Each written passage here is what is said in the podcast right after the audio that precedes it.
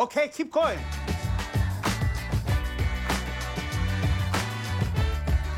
Or maybe instead, you and me, we can uh, Netflix and chill. What are you talking? Nothing.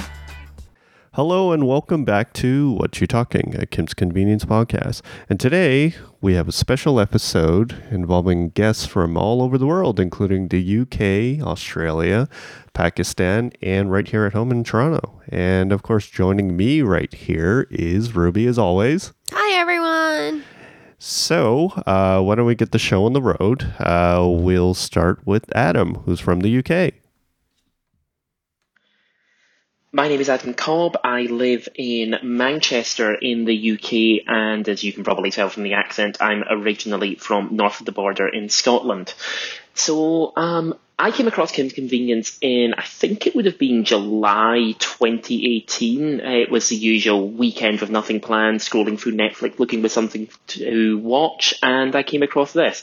And to be honest, as someone who'd recently returned from a trip to Toronto and Montreal and absolutely fallen in love with both of them, and who was in a long distance relationship with a Korean person, this felt like a show that had been personally commissioned for me. So I immediately leapt on it and as someone who is proud of the fact that he doesn't binge watch things, I got through the two seasons that were available in about a day and a half, and then spent the next week feeling utterly bereft before just deciding to watch it again.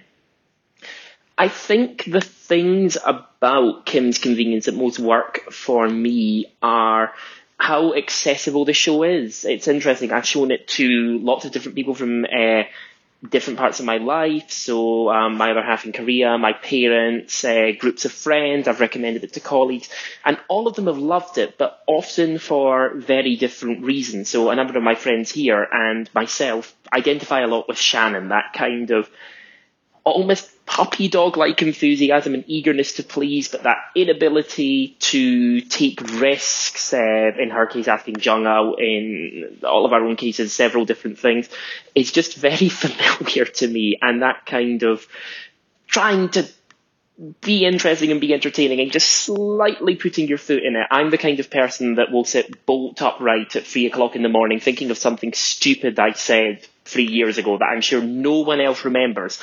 And as a character, that's something I can absolutely picture Shannon doing. So um, I guess I identify with her on that level.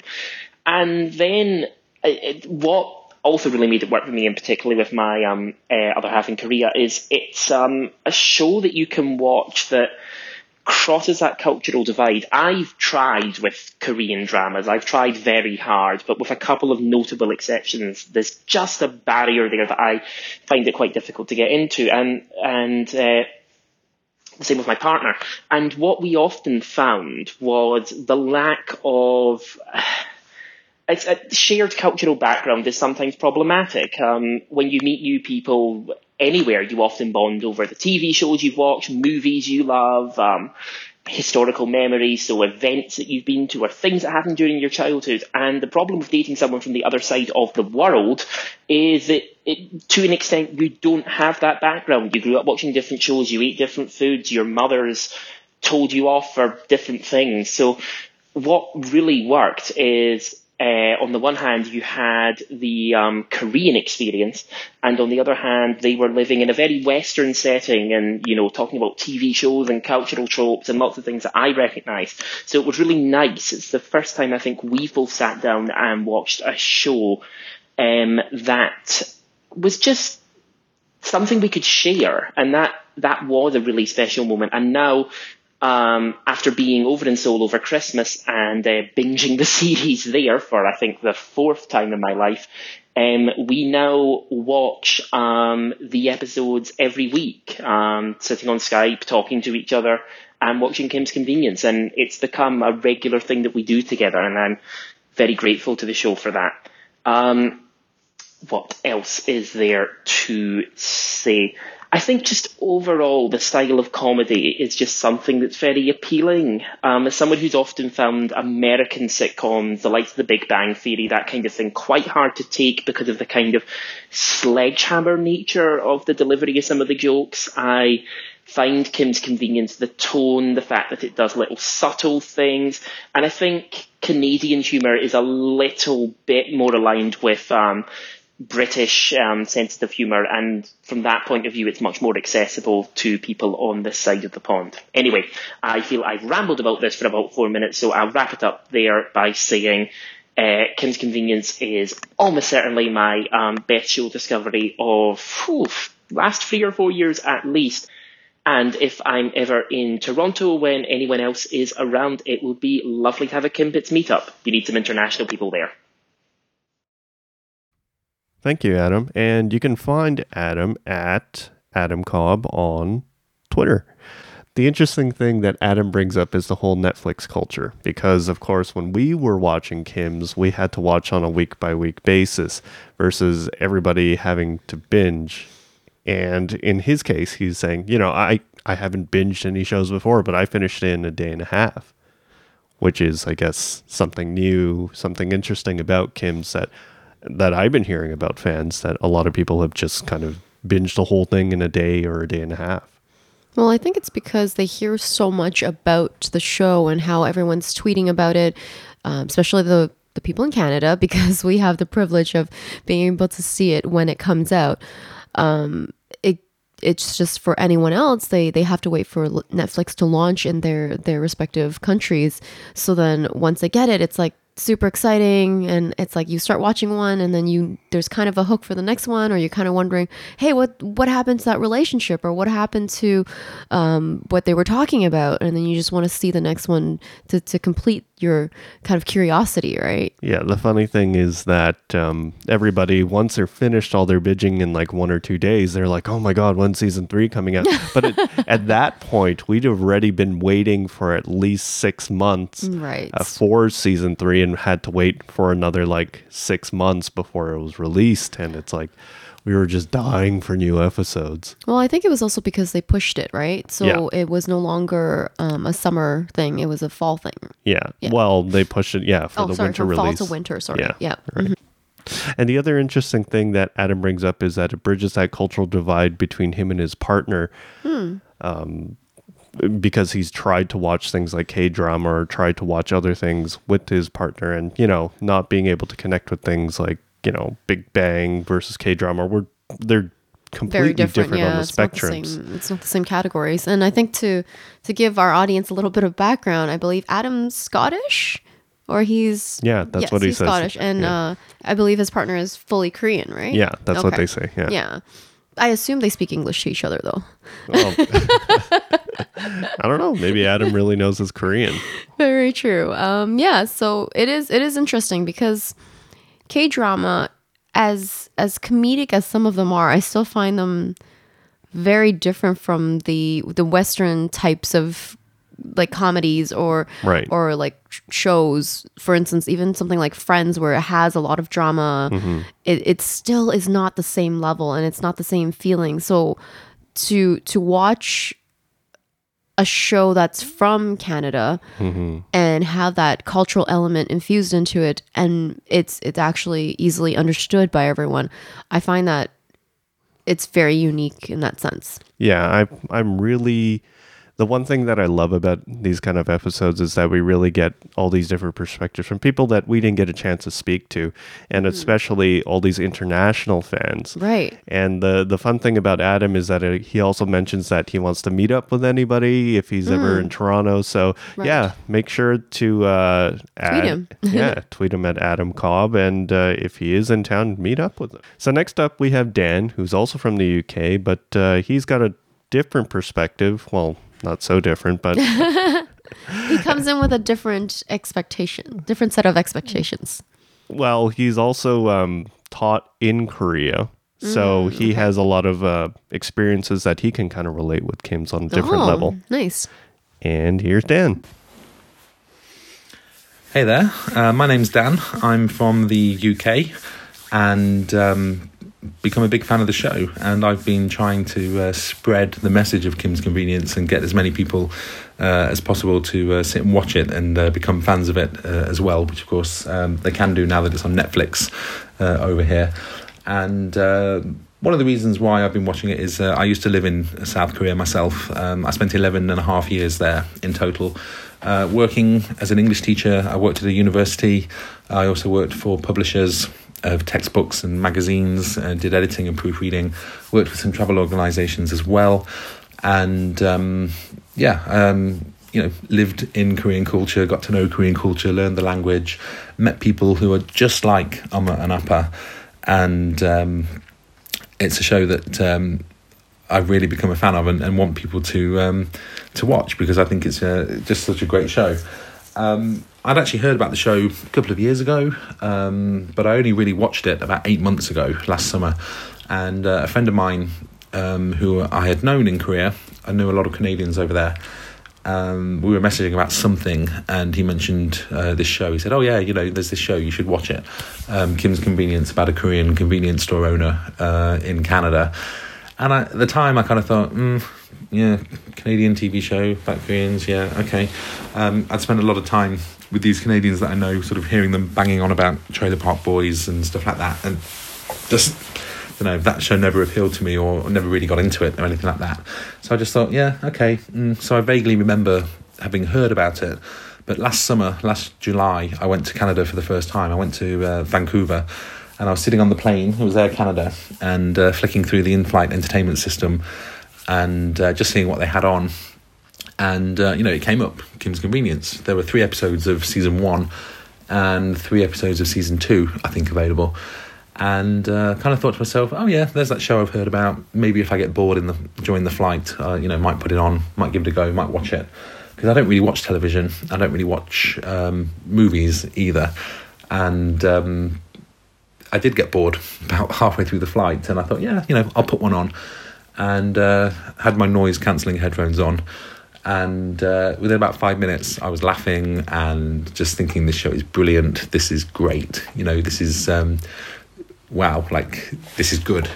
And uh, I think uh, what got me initially was. Um, I think there were two things really. It was the first instance of uh, What You Talking, which I think is uh, Omar talking to Janet in the first episode, and then uh, Mr. Kim's uh, "Okay, see you," which um, I've been I've I've been on the receiving end of an "Okay, see you" uh, quite frequently in Korea. It's a very uh, common expression, uh, I think, over there, and particularly that pronunciation, and particularly in that situation where they're just kind of like, "Yeah, I'm bored of you now," like you know, get lost. So I've um, I've I've heard that myself, and just the way that. Um, the actors are sort of encapsulating Koreans and how they talk and how they speak was something that really, really sort of just got me uh, in the first instance. And um, yeah, I was just sitting there going, "This is this is brilliant. This is great. Like really, really liking this." And I really do think they've done a great job of uh, encapsulating those, that, those people of the, those Korean people of those particular uh, of that particular generation and what they think and how they talk, uh, what they think about and how they talk. And um, I've known people just like that. Like my landlord and landlady in Seoul were very similar to them, and I've worked with um, uh, people of that generation in Korea. Uh, who speak like that and the way they they talk and, and the kind of the way they've learned English, um, you know, without the prepositions or using the wrong verb conjugations at certain times and things like that. Um, to me, it was funny. It was great the way they were doing it, and I know uh, from listening to the podcast that um, one of your commentators said that um, they watched it initially and thought that this is making fun of Koreans, which I never got that. I, I felt that they were doing it in a way that kind of celebrated them, celebrating their Koreanness and celebrated the way that they are. So you know that's that's um, something I never thought they were making fun of Koreans um, when I watched it. But no, I really liked it. I lapped it up and I watched uh, the first three episodes of season one, one after the other, noise cancelling headphones on, laughing out loud. I don't know how loud I was laughing or anything um, on the plane uh, watching it, but uh, after it was done, I just sat there on the plane thinking, oh, why can't I text people? Why can't I tell them about this? You know, no Wi Fi or no signal to. Uh, to actually let people know, but as soon as I landed and I was meeting friends in Vancouver that I'd known in Korea, it was like, oh, I've watched this show. Have you seen it? Have you been watching it? You've got to watch it. It's brilliant. And then um, pretty much every uh, people, all, all, the people that I'd met in Canada who had known in Korea had to tell them about it, and I was quite surprised that not a lot of people had been watching it. Um, but uh, but yeah, that was um, that was how I got introduced to the show and and, and why I fell for it. And I watched um, the next th- three episodes of season two when I flew from Vancouver to uh, Toronto. So I think it was episodes four, five, and six uh, of season two and um, after that, I had to get hold of it and uh, got both seasons and, and sort of carried on watching um, all the way through. Um, and actually, when I was in Toronto, I went to a, a, a friend's wedding, and I was on the, uh, the streetcar um, the morning before the wedding, which was in the afternoon. My Korean friend getting married to my Canadian friend. Um, they'd come over to do the Canadian side of the wedding, and I was on the streetcar just kind of exploring Toronto and looked up out of the window, and randomly there was the store. So I had to. Um, uh, you know, get off at the next stop and walk down the street and uh, get my, you know, take a selfie outside the shop. And I'd only seen three episodes at that point, and I was like, "This is my new favorite TV show. Here's the filming location. This is awesome." Um, yeah, so that's how I got introduced to it. Um, favorite characters? Um, Appa, of course, um, being the central character. What what I really like about Appa is um, I think it's Paul's portrayal of um, Appa. I know he's sort of said in some interviews that he bases uh, the character on his father and how his father speaks, but I, I think he's done a great job of encapsulating um, a Korean of that generation and of that culture and of that mindset um, as well. Um, again, I think the thing that really I like is is how he he really is speaking like Koreans actually do. Um, although I've, I've heard him in interviews, it doesn't sound as though he's a Korean native speaker. I mean, I might be wrong, but um, it sounds more North American to me. Um, but um, yeah, I think he does a great job job of doing that. And I think um, Jean does that as well uh, with Mrs. Kim.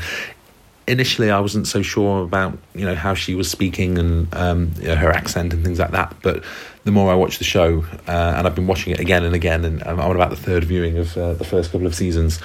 Um, she really is a bit more like a Korean Ajuma to me uh, as well. So, uh, favorite characters, Appa, of course. Um, I do like Shannon as well. Shannon, I think, is probably Pete Pip's um, Appa for me in terms of um, comedic performance. Uh, I think Nicole Power does a great job of um, just inflecting and delivering the lines in such a comedic way. I think she does that uh, sort of brilliantly. Um, although Pastor Nina's becoming a favourite um, in some of the episodes of season three that I've seen uh, as well. Again, for the timing, the delivery, the way that she's saying things as well. Uh, but no, Shannon's an interesting character, um, and I think there's a bit more to discover about her. Whether she, you know how she's so perky. The whole thing about you know her sort of living with her cats as well. I know now she's with Alejandro, but um, I think there's quite a lot of Shannon's backstory, uh, a lot of potential uh, with her as well. Uh, but Shannon is a favourite character of mine. I just think she's uh, just really, really, really funny. Um, when it comes to favourite episodes, I, I can't really say that I've got one particular episode that is a favourite as a whole.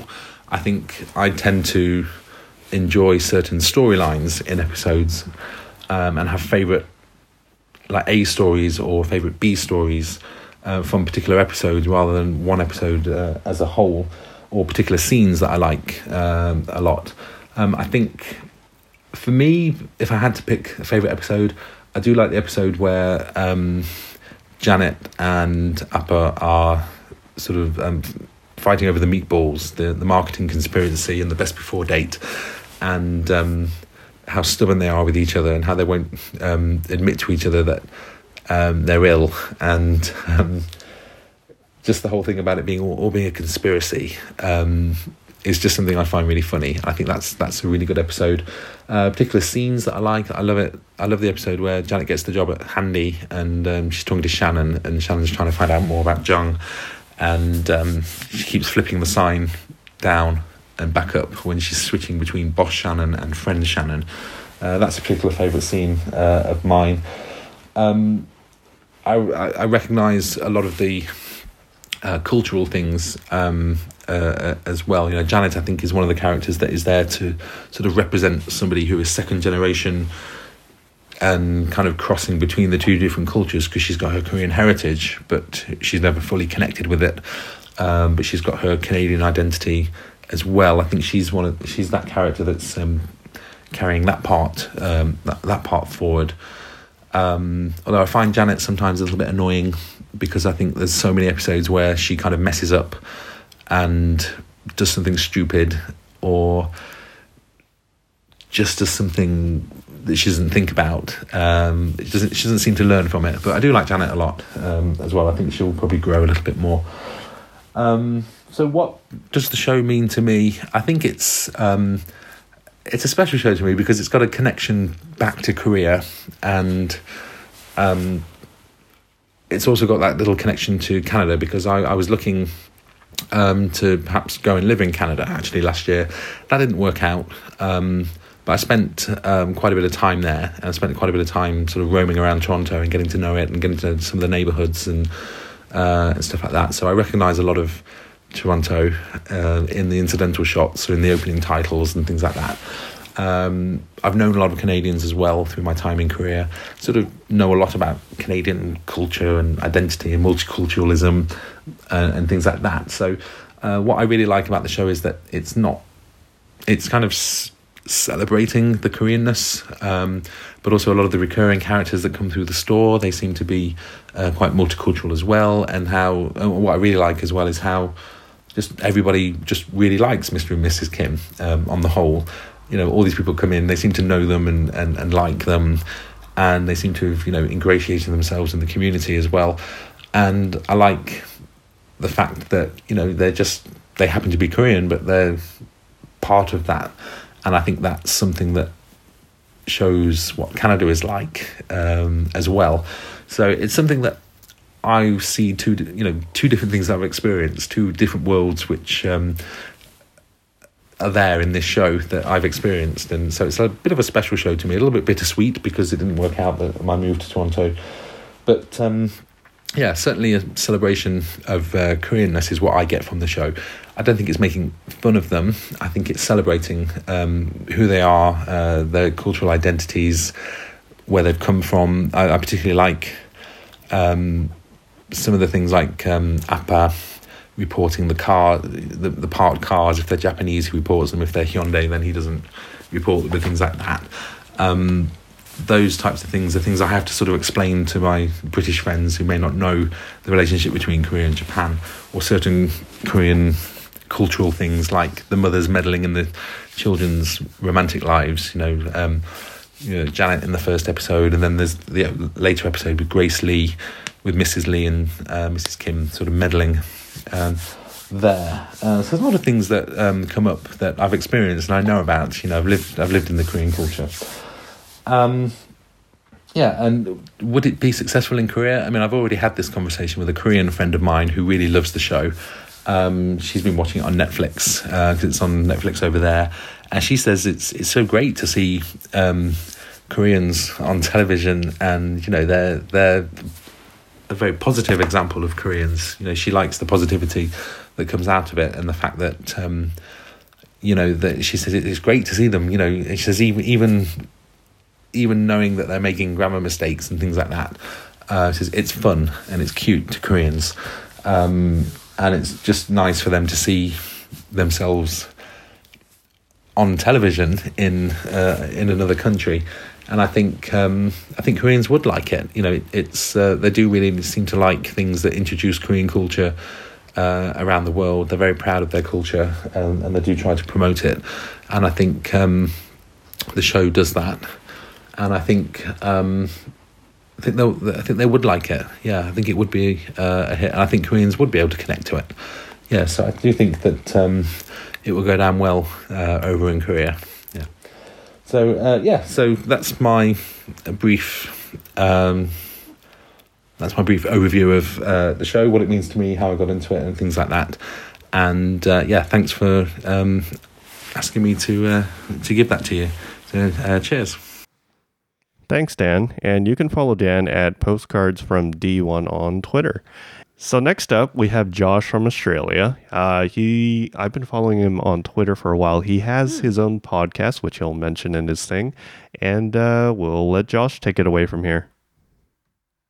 Hello there, fellow Kimbits and viewers of Kim's Convenience and listeners to What You Talking podcast.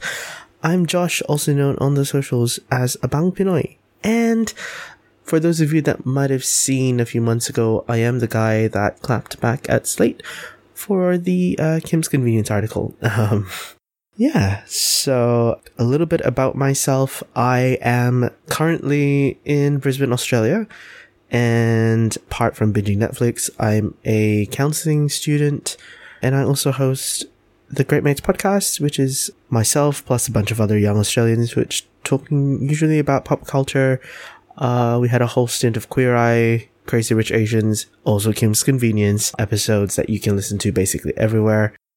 Yeah, I'm just gonna you know, just talk about some of the favorite things about the show that I love and more about it. Uh, so, how I got introduced to the show itself was actually through Simu's involvement in a lot of Wong Fu production content. The first time I saw Simu was um, when Wong Fu had his the short that he produced along with Tina called Meeting Mummy. If uh, should still be available on YouTube somewhere. But yeah, that's really where the first sort of um, thing I, I I do remember him talking about the fact that he was on Kim's Convenience, and then knowing that Kim's wasn't available yet, and then finding out it had been released on Netflix in July 2018. Yeah, that's basically how I sort of got to know um, the show itself and to get to you know interact with a lot of the you guys, the Kimbits, the online community. And yeah, it's gone from there. My favorite character, I think, has to be Simu's, so Jung, because, you know, eldest child, I relate a lot to that. Um, but also because I, I see the fact that he really wants to better himself as a person and wants to get away from the stigma that is attached to him because of his past in juvie. And, you know, he really wants to become a better person overall. And yeah, more to it than just shirtless Simu. Although we've discussed this before um, um, on Twitter. In terms of the episodes, I really have to split it between two. So in terms of like comedy, comedy wise, I feel like for me that would have to be in season two. It has to be the second episode, so the business award, just because, um, the whole thing about Shannon getting the bike and then, you know, not getting used to it, giving it to the homeless guy that usually comes in sometimes, uh, um, and that whole like story arc in that episode. Also, the the very specific scene uh, about Apape, um, that is also very funny for me. Um, but in terms of emotional impact, I think that has to be the final episode of season two, which is Handy Graduation. Um, you see where Jung is really now moving a lot faster and progressing and he really wants to become the better person that he wants to be. And in that Janet throughout, you know, always being the youngest child, um, having been the youngest child and, um, even though she, you know, she, she has all these successes as well, um, she doesn't seem to understand the relevance or the importance that Jung has completed his GD. and to see that sort of tension build up throughout the season, that you know, coming to the climax at at the party, that sort of brought a lot of yeah, it was just very emotionally heavy. Um, that episode, and that's why I love it so much. Is that we get there and it's sort of resolved, but there's a lot of questions that I hope will be addressed in the next season um, especially given the fact that um, Jung is out of a job, um, and Kimchee's basically taken his place. And also, you know, the whole thing with Shannon, what's going to happen now, all these unanswered questions just made it re- uh, for me a very good episode. And what the show means to me, well, I come from a um, an immigrant family but I also do have a lot. Um, you know, I'm a sort of a blended culture kid. I am Filipino by heritage. I grew up in Singapore for the first um, part of my life, and then we moved here to Australia. Um, and we've been here for the last 15 ish years. So I grew up with a lot of mixed identities, um, exposed to a lot of different cultures, and Kim's, and I've said this also in the thread that I did a few months ago, is that Kim's is a show, regardless of your cultural identity, you can relate to because the characters are written to be those characters. It just so happens that they're Asian. The and you'll see a greater impact um with the Asian migrant community or even, you know, the Asian community because of that representation in media that we don't really see. And um and I love it more so because of the family dynamics, the relationships that you know that have been built up, have been broken, rebuilt again. Um, you look at the the struggle that Janet constantly sees herself in, trying to um figure out who she is as a person, um, in terms of family, in terms of where she is, um, in her growing career, um, and trying to make a name for herself. Um, you look at Jung, who I've previously said, you know, he, he's also struggling now, especially after the final episode of the season is now trying to figure out what he's going to do next. And look how far he's come in spite of having that stigma still attached to him, um, especially within his own community from Mrs. Park in particular. You know, if you look at Appa and Umma, um, their relationship with each other, um, their relationship with their own children, respectively, like, you know, there's a lot of things that you can take out of the show that even if you don't necessarily relate to the character's ethnicity or the cultural background, it's because of these, the way that it's written and the way that it's been produced, that you will take something out of it and you'll see your parents in it. You'll see your kids, um, in some of the characters. You'll see your friends in some of these characters. You'll know what it's like probably to have been, for want of a better word, particularly white splained your cultural heritage by someone who has no idea of your own story and, um, you know, doesn't acknowledge, um, your own contributions to that story. You know, I could talk for ages about how good the show is. And it's always striving to, you know, do better. As Appa says, you can do better. Um, and that's really why I love this show so much. Um, but yeah, if you want to find me, as I said before in the intro, uh, you can find me on my socials as Abang A B A N G P I N O Y. Um, I also said before, I do host a podcast called Great Mates Podcast, GR8 M8S P-O-D-C-A-S-T. You can listen to us on iTunes, Spotify, um, basically everywhere. We talk about Crazy Rich Asians. We talk about Queer Eye. We talk about, um, Kim's. We talk about life in Australia, um, growing up with, you know, different backgrounds, Asian Australian, Anglo Australian, um, we talk about accents sometimes and so much more. So if you want to go listen to us, feel free to do so. Come and hit us up on socials, Great Mates Podcast. Um, thank you, Mike, for allowing me to contribute to the podcast episode. And okay, see you. From Pakistan, we have Yusuf, and I know he's a huge Andrea Bang fan because he always seems to be keeping tabs on her work. so uh, here we go. Here's Yusuf. Hi everyone, this is Yusuf Mumtaz from Lahore, Pakistan. I went to college in Portland, Oregon and lived there for five years from 1999 to 2004. I moved back to Pakistan and I got involved in the family business of selling medical devices. I first saw Kim's Convenience last summer when it popped up as a suggested pick on Netflix. Saw the first episode and I ended up binging the whole series over two to three days. The way the family interacts reminds me of my family, particularly of my relationship with my parents. My favorite character on the show is Janet. I can relate to her the most.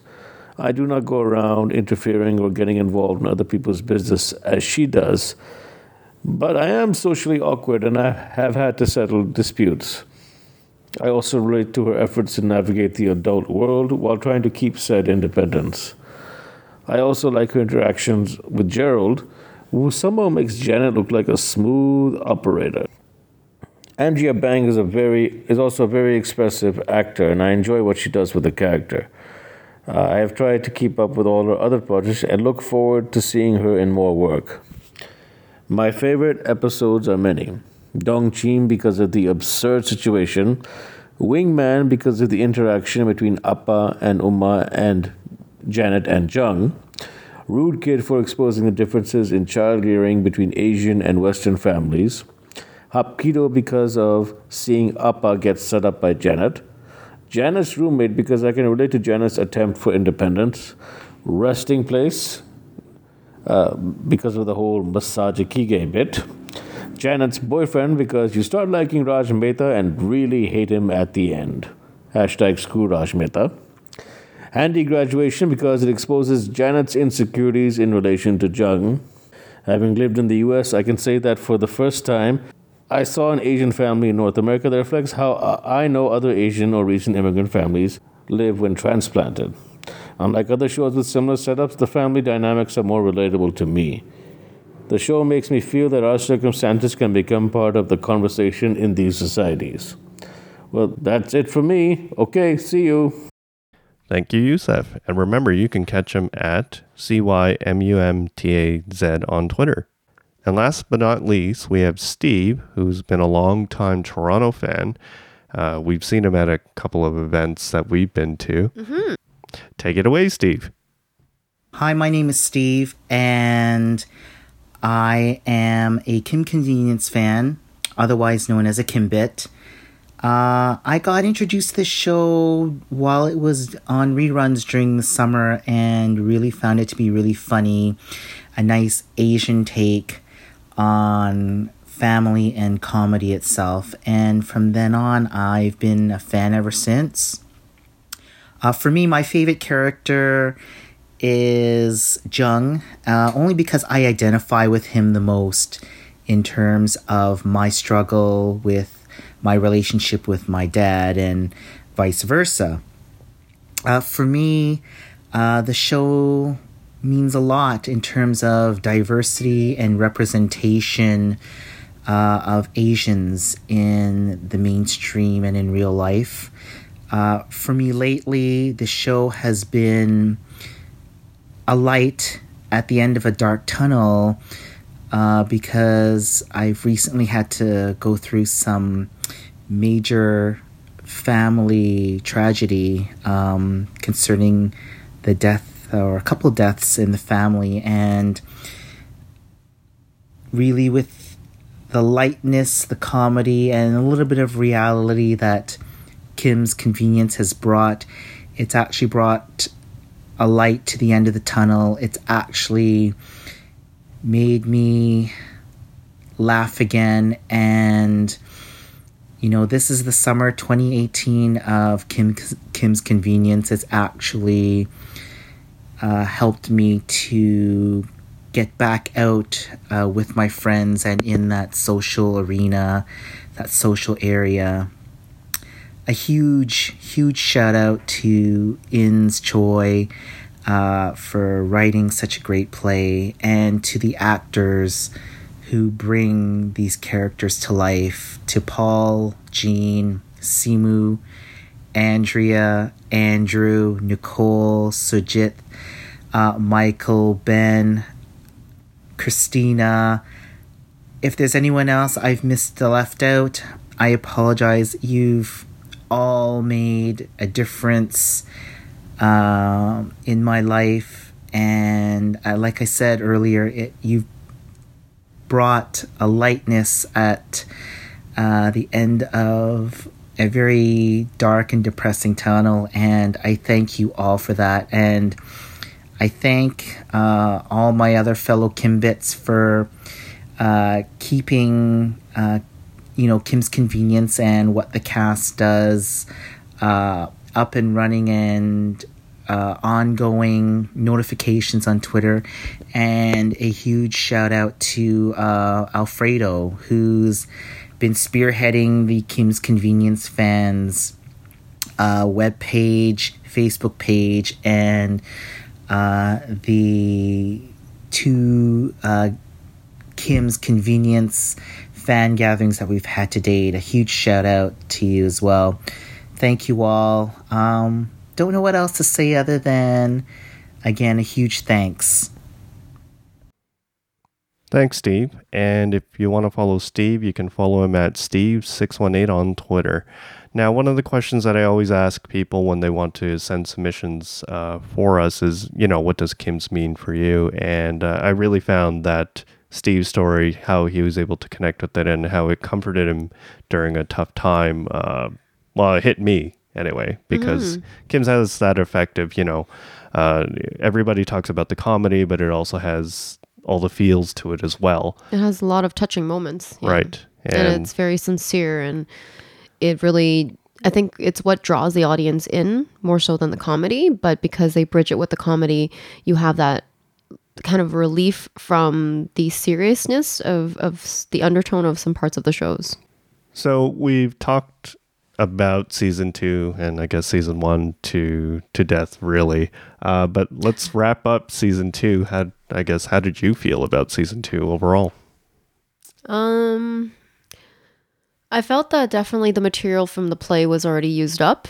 Um, Yeah, so we weren't seeing much of the the super serious gut wrenching tone throughout um, but it was very nice to see all of the relationships kind of coming to fruition the things that it's been set up for during season one you know the the shan jung relationship the appa and jung reconnecting and janet starting to have her own I guess her own adult life because in the play she is an adult. She's no longer a child or like someone that's still in school. She works as a photographer. So it felt like that that was tying back into it where you mm-hmm. know she she's still studying photography and she's going off on her own to do this now. So it felt that it felt like it was very neat of a package that was kind of coming together until the very final scenes and final episodes where everything falls apart again. Um but had they have not done those scenes at the end i truly feel that it could have been the end of the series had they had they not been renewed. Hmm yeah, and I felt that about season one as well. Even though things weren't all nicely tied up, it hmm. could have ended easily on that. And the way that they hmm. did it, like shooting the scene or dir- how they directed the scene, how they just turned off all the lights in the hmm. store, and that was like kind of the close to the season. What I found out later and during season two is that when they they purchased a series or you know bought the series for one season they actually bought it for two seasons so Ah, okay. they had planned knew. for season two as well at that point. and yeah i totally agree they could have easily ended the series at season two yeah uh, it wouldn't have left you lingering like all those stupid cliffhangers on all the other shows. it's like, oh, what are, what's gonna happen? What's gonna, you know, um, but yeah, it was it was a nice way that they closed it off. I liked season two's character growth progression, especially for uh, Jung. As we've said a number of times during the season, is that it felt like a deconstruction of Jung the entire time. Um, you have Jung as he's building up to his relationship with Appa. Uh, well, to Right. the reunion of that, in and even uh, if we take a look at his whole education arc, right? Right. Uh, they have that board game night, and then he realizes, hey, maybe I should go back to school, and he got his GED, which led to everything coming up to the handy graduation. and then his history comes back to haunt him and, and that that's the genius of the writers right they they don't try to make things too unrealistic they try to ground everything really nicely of course uh, Appa the one thing that I liked about Appa and Jung in this is that even though they had the reunion, not everything is sunshine and rainbows, right? No, of course not. That they, They, have kind of their awkwardness. well, yeah, especially in that last episode, Handy Mm-hmm. Graduation, right? Um, there, it's not everything's going to be fixed over one drink and a couple of texts. of course not. So, Mm-hmm. Uh, the genius of the writers, and you know, we've at this point we've seen season three. Uh, Mm-hmm. We're not going to talk about it right now, but uh, yeah, I, I think they kind of dance around those kind of things because of the great development from season 2 Mm-hmm. and uh, I guess we'll see what happens during season three and four. Which again, they purchased two seasons in a row, so they probably have some big roadmap of where they're going. Yay, season four. and again, I guess, um, and not not to brag or anything, but we we were out yesterday. Uh, at this point, it is March in 2019, and we we had a chance to see the cast again. Right. Uh, not the whole cast, but yeah, not the whole cast. We we lined up for like what an hour and a half in Yeah. this line to go see them, and in the we, cold rain. we, we barely missed them because uh, they were only in in their spot for like two hours, and we got to see them like five or less than five minutes before they went Right. off. But and and it wasn't even that they were running off. Like security and Yeah, they all were the staff were like, out. "You guys have to move from this area." it's like what? Oh. and posters were getting taken down. but again, the cast, uh, you know, they're they're super talented Mm-hmm. and everything, but they're also super nice, down to earth people. Yeah. Mm. Like when we saw Nicole, she. Picked us out out of the crowd, and then Right. Mm-hmm. she came in to like give us a big hug. And Paul, even though I'm slightly trolling him with my meme shirt, you know, he's like, "Hey, come, come on, come here, we'll take a photo together." Yeah, and he seems so tired. They Yeah. must have been like there for so long and having to, I guess, have the mental capacity to remember all their fans and say hi to them and have like personal comments, not mm-hmm. just like, you know, generic, hi, great, it was great seeing you. No, like I saw Paul chatting with so many people and with each one he would have a different conversation. So it's not like they're just random faces that come up to him. He knows who who we are, and he really mm-hmm. cares ab- about us as fans. And yeah, that's that's that's very hard to come by. Yeah, so if you're an international fan, uh, really try to make out to any kind of events that you do see them going out to. Like during the year, they have made their way throughout the states. Uh, Just recently, they were at Harvard Right. and uh, different parts of the U.S. as well. Simu's trying to make himself available pretty much all over the world as long as uh, you can get some sort of organization to invite him. And uh, yeah, it'll, it'll be interesting to see where else they end up in the world. That's true. I know Nicole's super busy because she's doing a lot of plays at uh, the Soul Soulpepper Yeah. with Soulpepper at uh, the theater in the Distillery District. So I don't think she'll be traveling anytime soon. but she's such a sweetheart. I love Yeah. her. It was it was amazing that she even noticed us in the crowd and she remembered. I I don't tweet as much and I'm not very active, but she remembered my name and it was just Mm-hmm. it was just so endearing. Yeah. And Andrew, who we didn't get to see yesterday, Right. he's also one of like the nicest people. yes, that we definitely. And Yep. we always see him and support him at the Bad Dog Theater when he does his shows. Right. And he recently moved to Toronto, but I know he's willing to go out to any of these Comic Cons or any of these kind of things as well to do speaking. And Mm-hmm. uh, I really hope that these cons, especially if you're organizing and you're a fan, like try to probably invite them because they love Mm. to go to these things. They're big fans of all these, you know, sci-fi, geeky kind of things. And and uh, yeah, we've seen them in Toronto a couple times Yes. as well during these things. And and up uh, Paul, he dresses up for these things as well. He's a huge Star Wars uh, fan. So. And Ghostbuster. and Ghostbusters as well. That's yeah. right. I think the only one that we don't get too much interaction with is Andrea because unfortunately she's not from Yes, Toronto. but she's super But, nice. Yeah, she's super nice. She's super sweet. I remember her coming out to uh, Andrew's shows, one of his shows that we were at. Right. And she stayed the whole time. Yeah. Um, during like the fan interaction, and she was just so sweet to have like a conversation with because we we never get that chance. So yeah, And make sure to get a photo with her because she makes like the best faces. yes, That's the only thing I regret from like yesterday. I didn't get a photo with Andrea, but you know, Yeah. next time. I saw her photobombing someone when Paul was taking pictures Oh, with two no. kids. Yeah. Oh, she so jumped funny. in right above Paul's head and it was hilarious. I just watched it. But yeah, like you said, it was super crowded. So it was really hard to take pictures without Mm-hmm. blocking people. So try not to do that. But yeah, if you follow her Twitter, you also see the little I don't know what they're called. It's like her her inanimate object animations. Oh, yeah, yeah. those it's are funny. hilarious. Those are funny. I mean, she's a Yeah. Mm-hmm. really talented writer, and she has a good sense of humor as well. So, uh, yeah, definitely catch anything that she's writing. It, Mm-hmm. And you can actually probably ask Yusuf, uh, who was just on this, because he follows all her all her projects, and he's actually messaging me in the back, like to tell you about yeah. them. Oh, and nice. he's like, oh, yeah, we should uh, check this out. But um, well, if we're ever in Vancouver, hopefully we'll be able to catch something of hers. yeah, for sure, for sure. Thing to say. But yeah, we've been really fortunate this year to also check out a lot of the other talent and their, you know, on the stage. Right. Uh, for example, we saw Michael Musi. Yes. When he did his Fringe show, we oh saw. man. that was like a totally different role. That- it was it was not Michael. yeah, he warned us already that yeah, this is not going to be Terrence. This Right. is somebody else. And yeah, he was completely different. When it, he- Yeah. and, and during the show, he dropped like an f bomb, and at that point, we're like, "What?" yeah, and I mean like we've met Michael Yeah. outside of the Kim show and he He's a super nice. yeah, guy. he's a super nice guy. He's nice like the Terrence nice, but then he's not as oblivious as Terrence.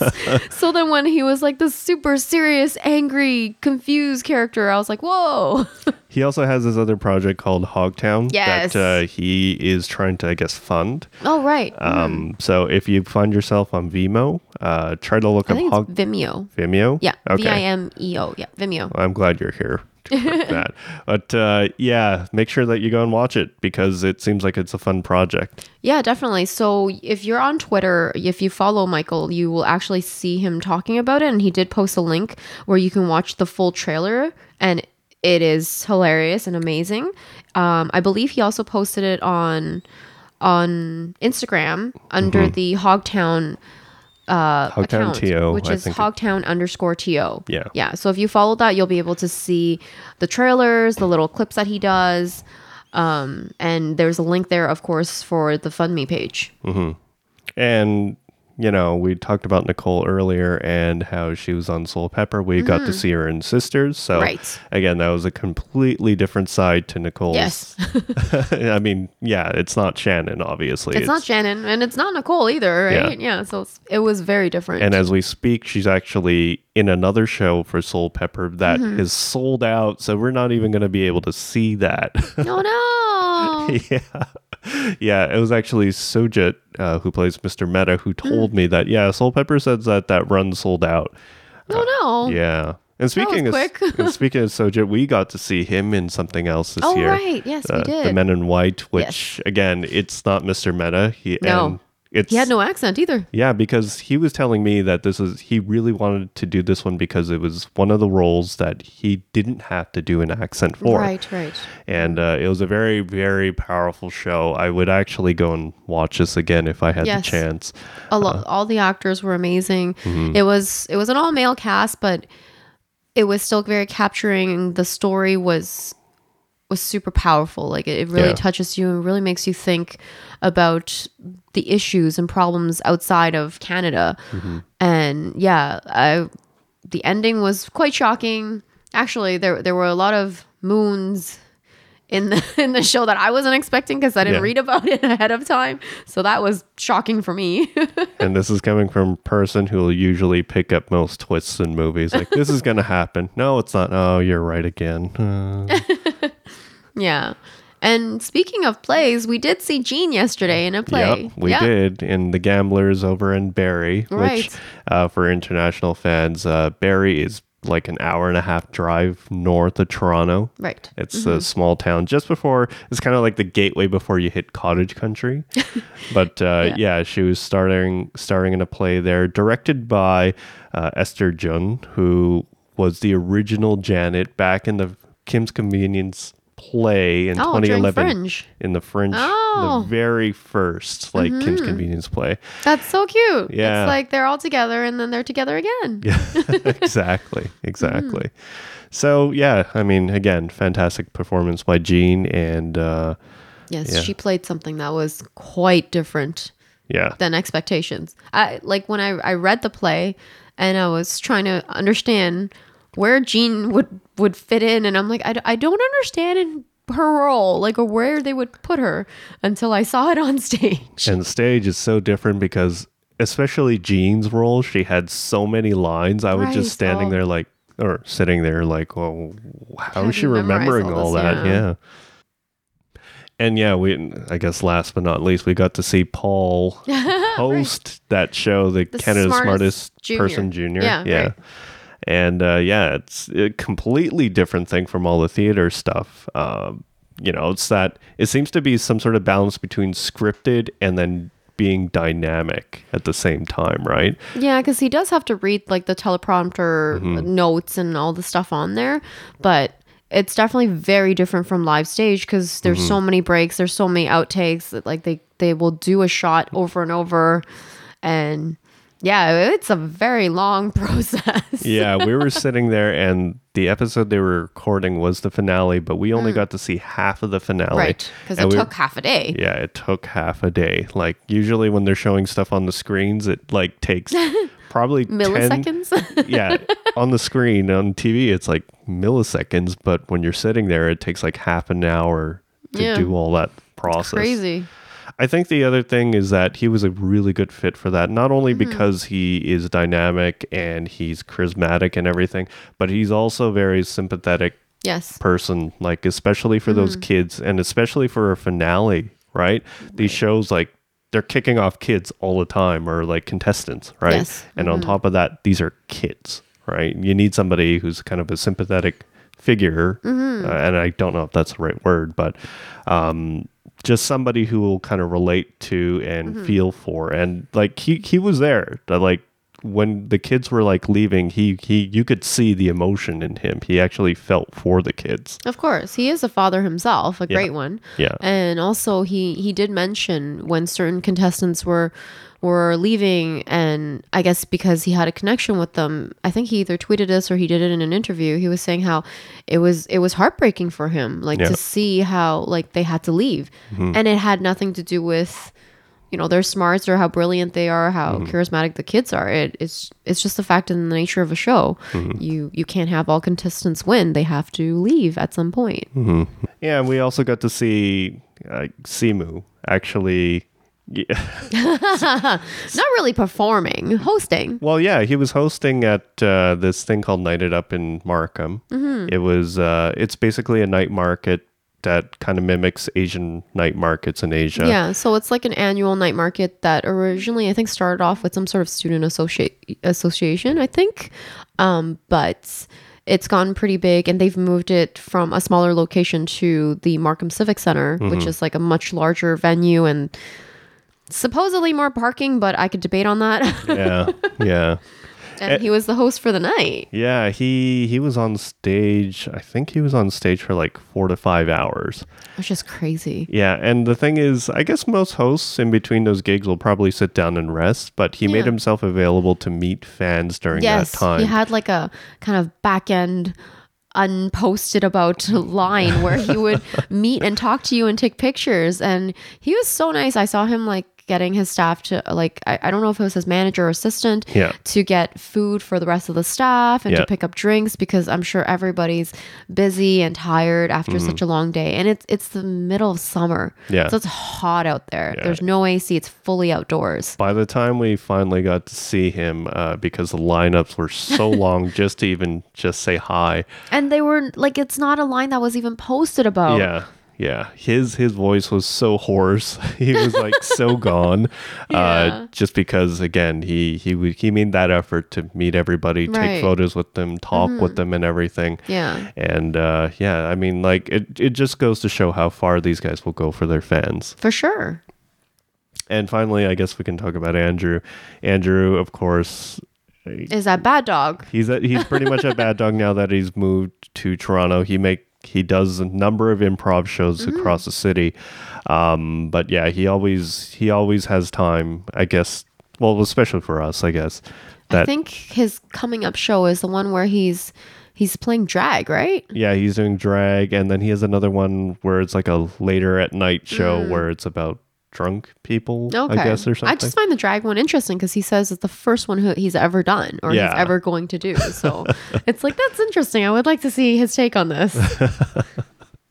But yeah, if you ever have the chance, and I know we've said this over and over in the podcast, to watch him do improv, uh, that may be enough reason to come to Toronto and just uh, to see him perform because he is really good at what he does. And like even uh, during the improv shows, because it's usually a battle or there's other people, right?